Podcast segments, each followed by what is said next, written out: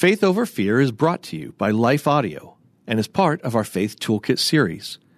For more inspirational, faith affirming podcasts, visit us at lifeaudio.com.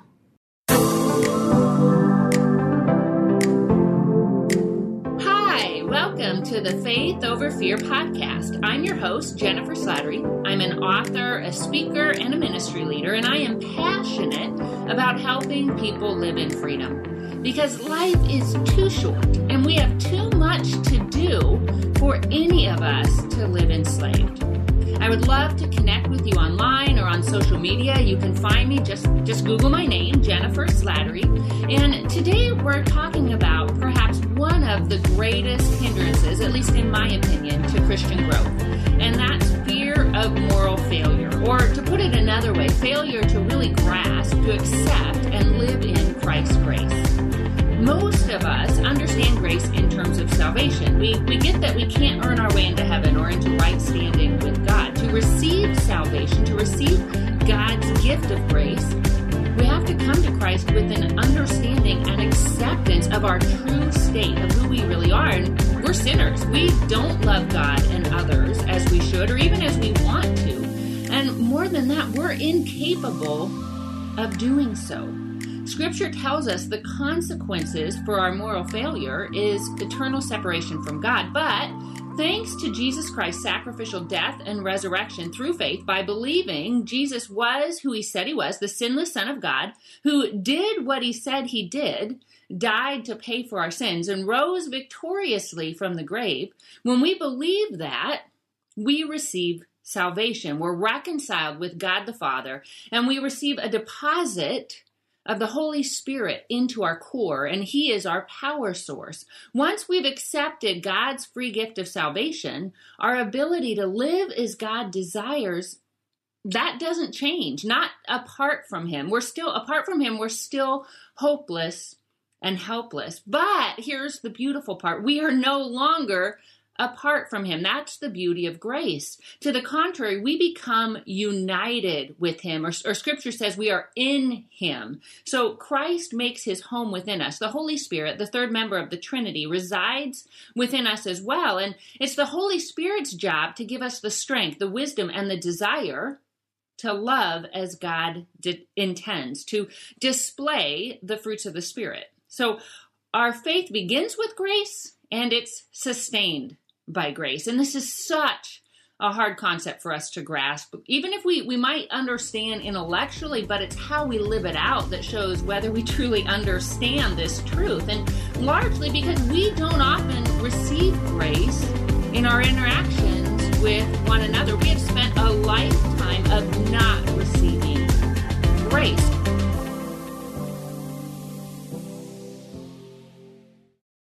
So one day I met a woman for coffee and she was a pastor's wife and she was struggling and she was talking about some of her struggles and and basically she was explaining how hard it was for her to accept God's grace and to live in his grace mainly because she had grown up in a in a condemning household. Her father was really harsh and really critical and she could never measure up and when she didn't please him she felt as if she was cast aside and so that was her experience with failure, with messing up. And she carried that because, like I said, she had a lifetime of being trained in that mentality without probably her even being aware of it a lot of times.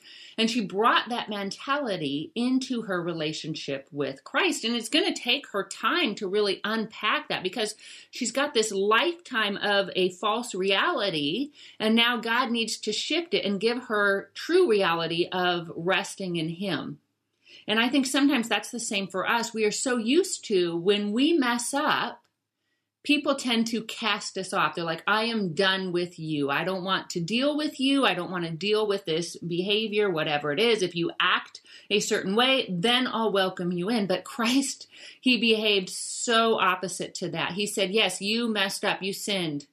And, I, and I'm not okay with that sin. He doesn't say sin is great. He doesn't condone it. But how he responded to sin was he opened wide his arms to welcome us near. He died for our sin so that we can be brought near. So, like I said, when other people say, Your sin, when you sin, I'm going to cast you off, Jesus says, when you sin, I am going to draw you close. And that's so important for us to grasp because in my conversation with this woman, as I was listening to her just explain and talk about her guilt and her condemnation, and she kept using words like, I should do this and I should do that. I should be, I should have my act more together than this. I, I should be farther along than this. And just all of this guilt, but all of her focusing on what she should do or wasn't do or couldn't do, that wasn't helping her live in Christ's power. That wasn't drawing her closer to God. If anything, it was pulling her away because she was becoming increasingly self obsessed and self reliant. Because when we sit in that place, where we're like, I should do this, I should be able to do this, I should be farther along than this, we're putting the emphasis on us and our strength. And usually we will respond by trying harder. But but we find strength not through striving, but instead through yielding experiencing God's power in us. God says, Come to me, lean into me, yoke up with me, and I will give you strength and the power to do everything that your faith prompts you to do. You might have heard the phrase yoke up with Jesus. It comes from Matthew 11, 28 to 29. And Jesus, he basically said, Come to me, all who labor and are heavy laden, and I will give you rest. Take my yoke upon you and learn from me, for I am gentle and lowly in heart, and you will find rest for your soul. So there's a couple things of there are a couple phrases I really love from this passage. First, Jesus is speaking to those of us who feel as if life's demands are just too heavy. He's speaking to all of us who feel as if we're always trying to measure up as a mom, as a dad, maybe as a friend or as a daughter, a coworker, a boss, a ministry leader, social media participant. That is exhausting in itself. More specifically, in context, he was speaking to all of those who are trying to earn their salvation by keeping the law. This this list of requirements by following all the rules the religious elite continually emphasized. They had something like 613 different rules that they required people to follow. And those who followed the rules best according to their way of thinking, had the most spiritual clout. They were like closer to God somehow. But Jesus flipped this, saying, Let all that go. Come to me. Let me do the heavy lifting. And that's what he meant when he said, Take my yoke upon you. And there's so much symbolism and truth implied in this analogy. And to understand it all, we first have to understand the image it would have invoked in Christ's first century audience. So when plowing their fields, farmers often paired oxen, they, they attached two paired oxen to a plow. And those oxen were attached to one another by a yoke. And so the yoke was basically a, a a double wooden harness that connected these two oxen together and it allowed them to share the load, so to speak. And that alone sounds lovely, doesn't it? To have someone who's continually attached to us, walking beside us, ever ready to share our burdens. But Jesus takes this even further. He doesn't just share our burdens, He carries them. Psalm 55, verse 22 tells us to cast our cares on the Lord, and He will sustain us. And 1 Peter 5 7 tells us to cast our anxiety on Him. Why? Because He cares for us. So in this Matthew 11 passage, Jesus is offering to shoulder the weight of our salvation, and he shoulders the weight of our morality too, as Philippians 1 6 implies, saying, being confident of this, or you could phrase it differently, saying, I am confident of this, that he who began a good work in you will carry it to completion until the day of Christ Jesus. God began the good work in you, and God will carry the work, he will complete the work. And this means he who deposited grace in our hearts We'll continue growing it until we have become conformed into the likeness of Jesus Christ. That's God's goal to make us resemble Christ in our thoughts, our desires, our attitudes, and our actions, so that when others look at us, they will understand who God is at his core. We're his representatives. But we're not there yet. We're so we're so not there. I certainly am not. I I routinely don't do the things I wish I would, and I do and say the things I wish I hadn't, like on a daily basis. And this is especially true whenever I rely on my own strength. When I hit pause, however, and I spend time with Jesus, I begin to experience his power, his love, and his strength pouring through and then out of me. And that's the beauty of the gospel. We find strength and life change not through striving, like I said earlier, but through yielding. And when we recognize that, that everything good within us comes only through Jesus Christ, there is nothing to fear because it's not up to us. And that gives us the peace and the confidence just to draw closer to Him and as we do, we experience more of his power, life changing power flowing through us. And that's a process that involves allowing God to change how we think and thus how we behave because our actions and our thoughts are very closely intertwined. And this is where the learning comes in. So in the Matthew 11 verse I referenced earlier, Jesus said, Come to me and learn from me.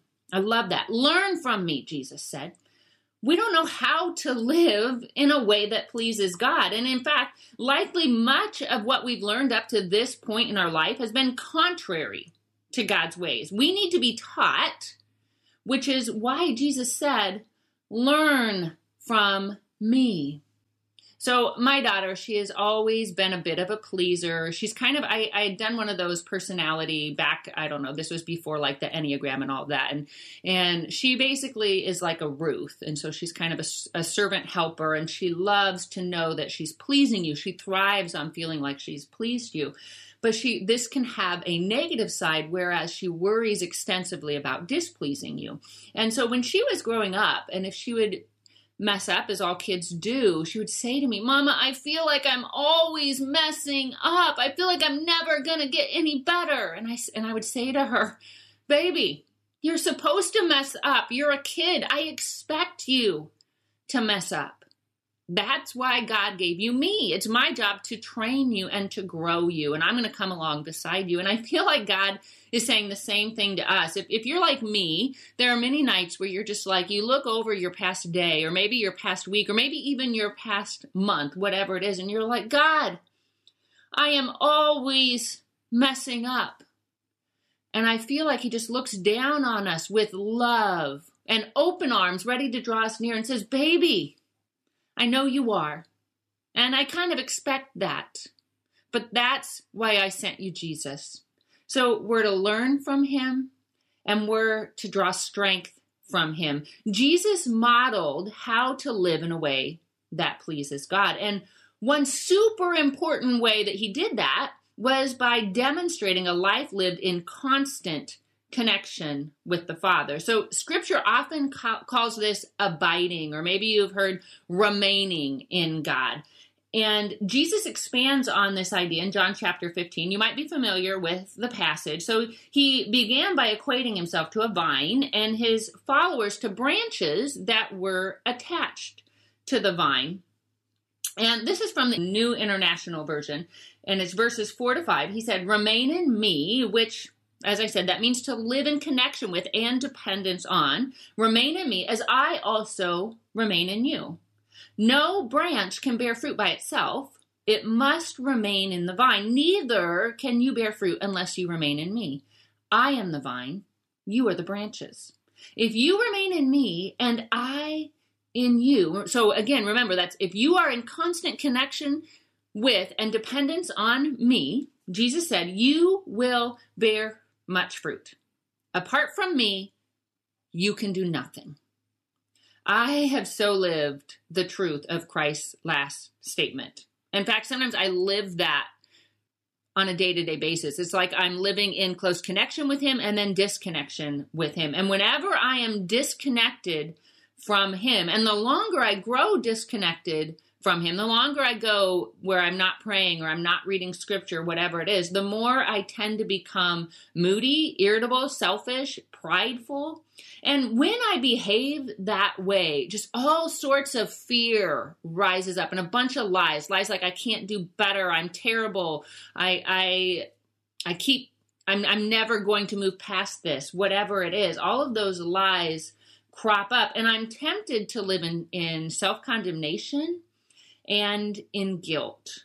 Or I'm tempted to say, okay, I'm going to try harder, I'm going to do better, or I'm not going to go into that situation that maybe will make me behave in this way. All of these conditions where I'm striving in my own strength to deal with a behavior I have zero power to deal with instead of just drawing no, nearer to Jesus.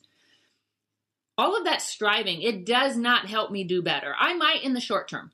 I, I might be able to modify my behavior for a while, but only Jesus can transform me internally. Only He can make love flow deep within and then out of me.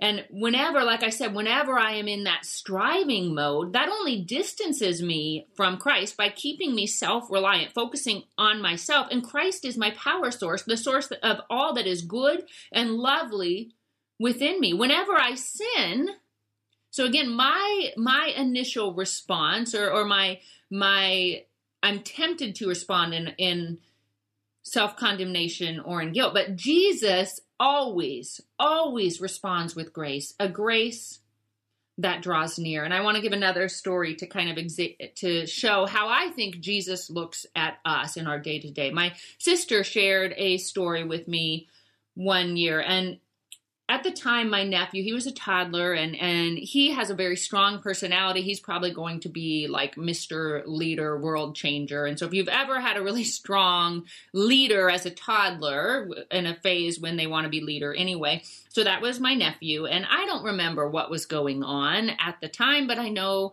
my sister found it challenging. And as i'm sure we all find toddlerhood challenging but she told me she said one day he obeyed with a smile and there weren't any temper tantrums or yelling or or screaming or any of that.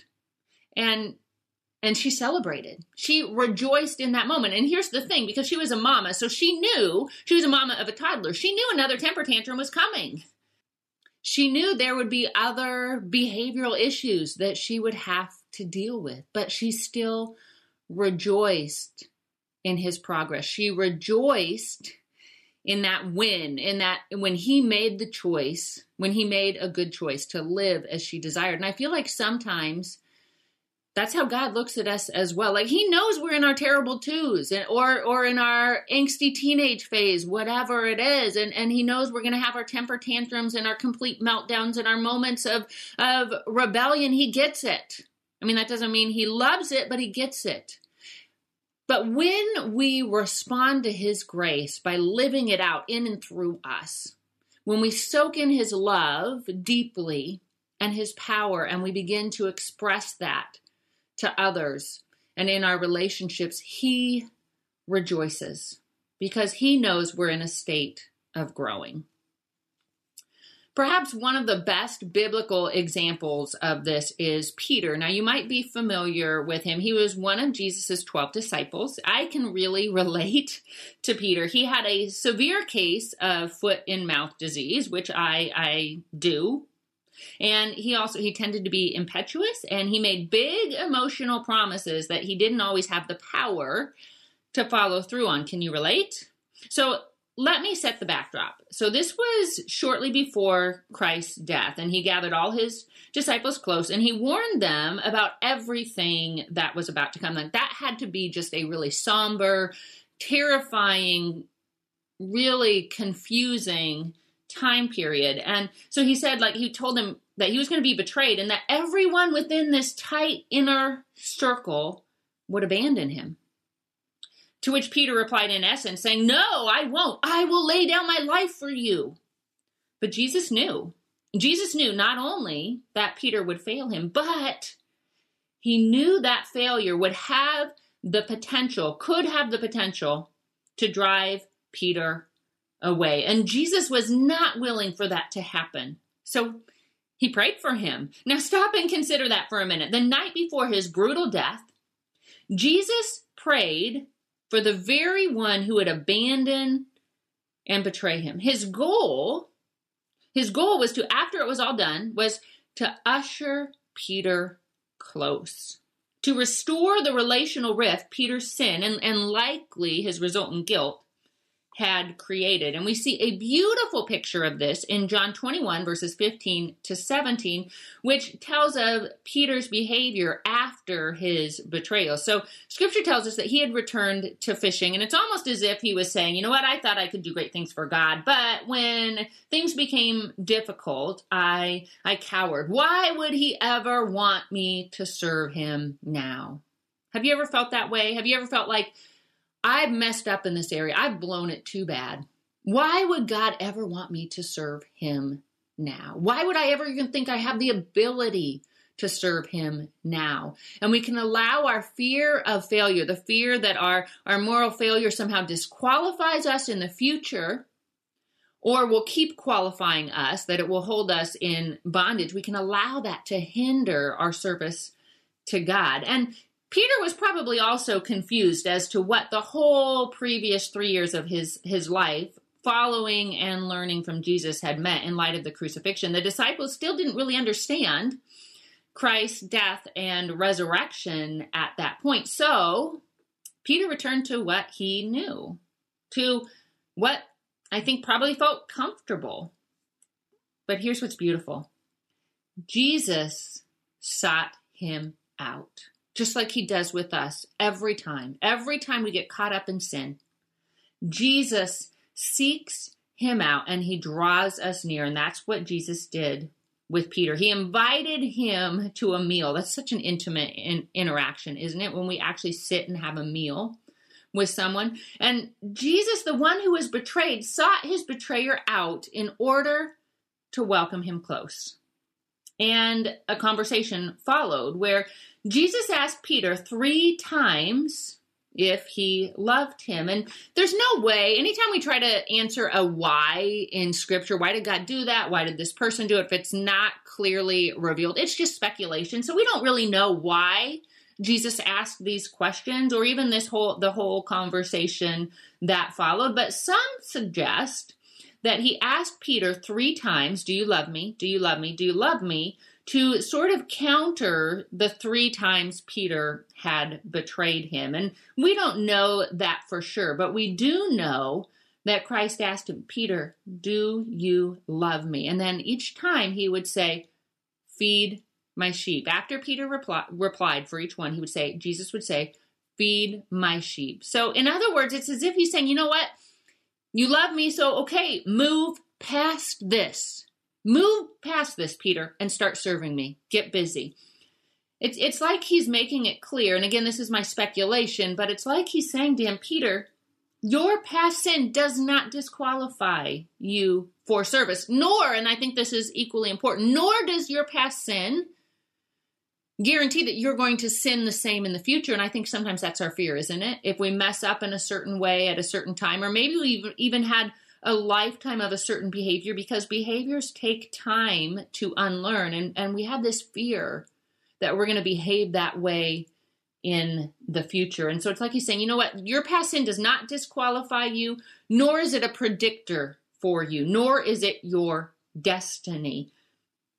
I am your destiny. I've already paid, Jesus said, forever. And this is my paraphrase, but I've already paid for every wrong you've committed or ever will.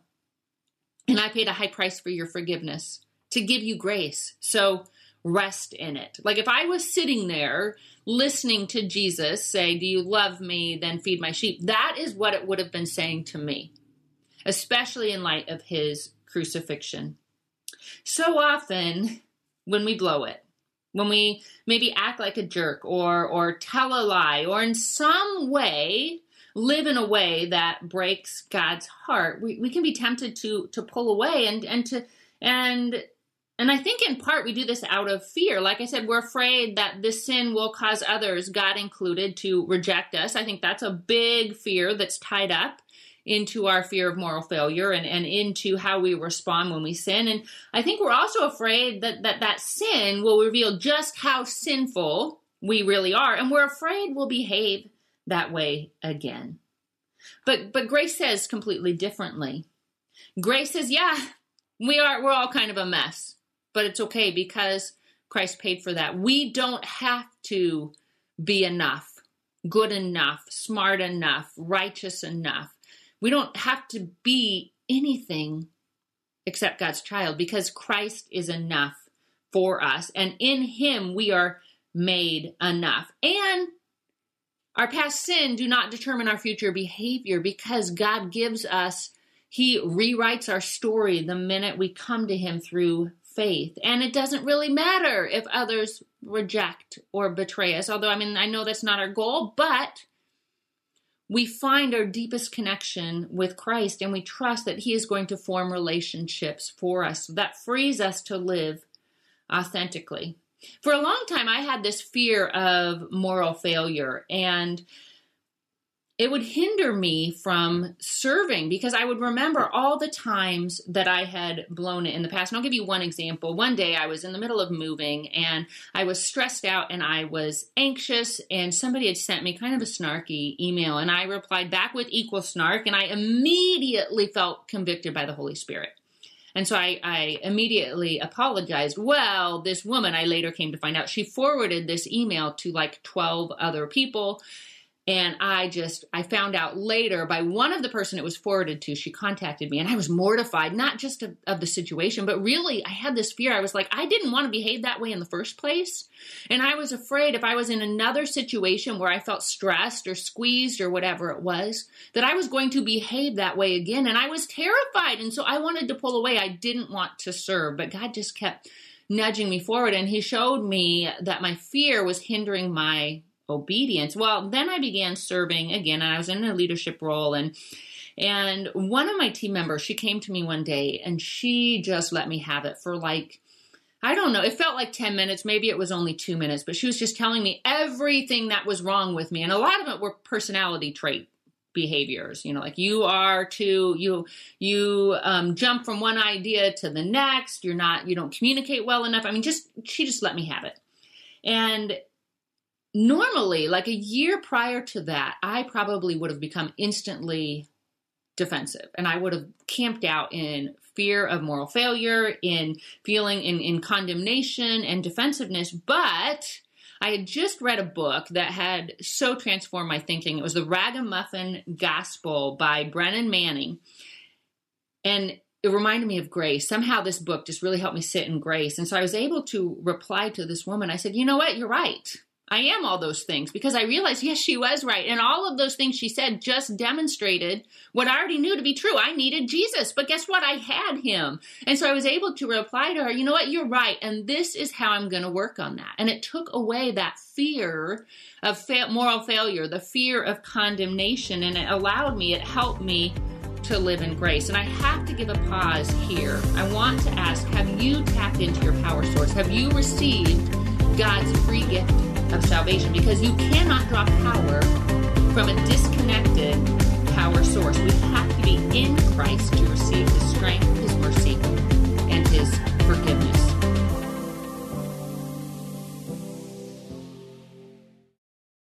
If you have not ever turn to Christ for salvation. I have a video on YouTube that I would encourage you to watch. It's like six minutes and it's called Receiving God's Grace. You can find it, go to YouTube and in the search engine browser, type in Wholly Loved, and that will get you to the Wholly Love page. And then on our page, you'll see a bunch of videos listed, and one of them is titled Receiving God's Grace. In that, I explain why we need God's grace, and then also how we receive it. And that small snippet is taken from a larger video, which you can also find on our YouTube channel. And that is pulled from our Becoming His Princess Bible study. It's week seven titled Living in Grace. So again, you can find that. Go to YouTube, go to the Wholly Loved channel, and then look for the one that's titled Becoming His Princess, Week 7, Living in Grace. And go to the Wholly Love website, whollylove.com. That's W H O L L Y.com to download a free e copy of our Bible study. I thank you for joining us for this episode. I think this is an area we can all grow in. It's certainly an area I believe that's very important to Christ. And I would love it if, if today resonated with you. I would love it if you would rate today's podcast, if you would share it with your friends. You can find the show notes for today. Go to crosswalk.com podcast backslash, and I'll have the show notes along with some discussion questions. Gather your friends around to talk these things out. And remember, we have so much to do. God has such a great call on our life. He already paid for every sin that we ever have committed and every sin we will commit. And He knows we're not there yet, but He's committed to getting us to where we need to be. And we find that as we lean into Him. So go in love, go in grace, go in power, and go in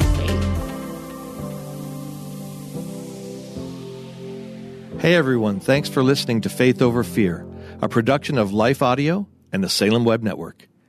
If you enjoyed what you heard today, we'd love for you to head over to your favorite podcast app and leave us a review.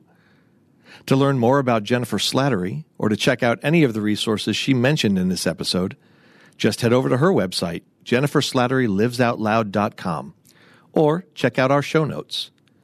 This episode was produced by Kelly Givens and edited by Stephen Sanders. A special thanks to our executive producer, Stephen McGarvey. For more Faith Toolkit podcasts like this, just head over to lifeaudio.com. Do you want to better understand the Bible and give biblical answers to those who ask you about your faith? Hi, this is Perseus Poku, host of the Sound Reasoning Podcast Show. Listen to us weekly as we bring the truth often found in the ivory towers of seminary down to the steeple towers of the local church. Join me along with many of the nation's top theologians as we offer answers to life tough questions from an apologetic perspective. Subscribe to the show at lifeaudio.com.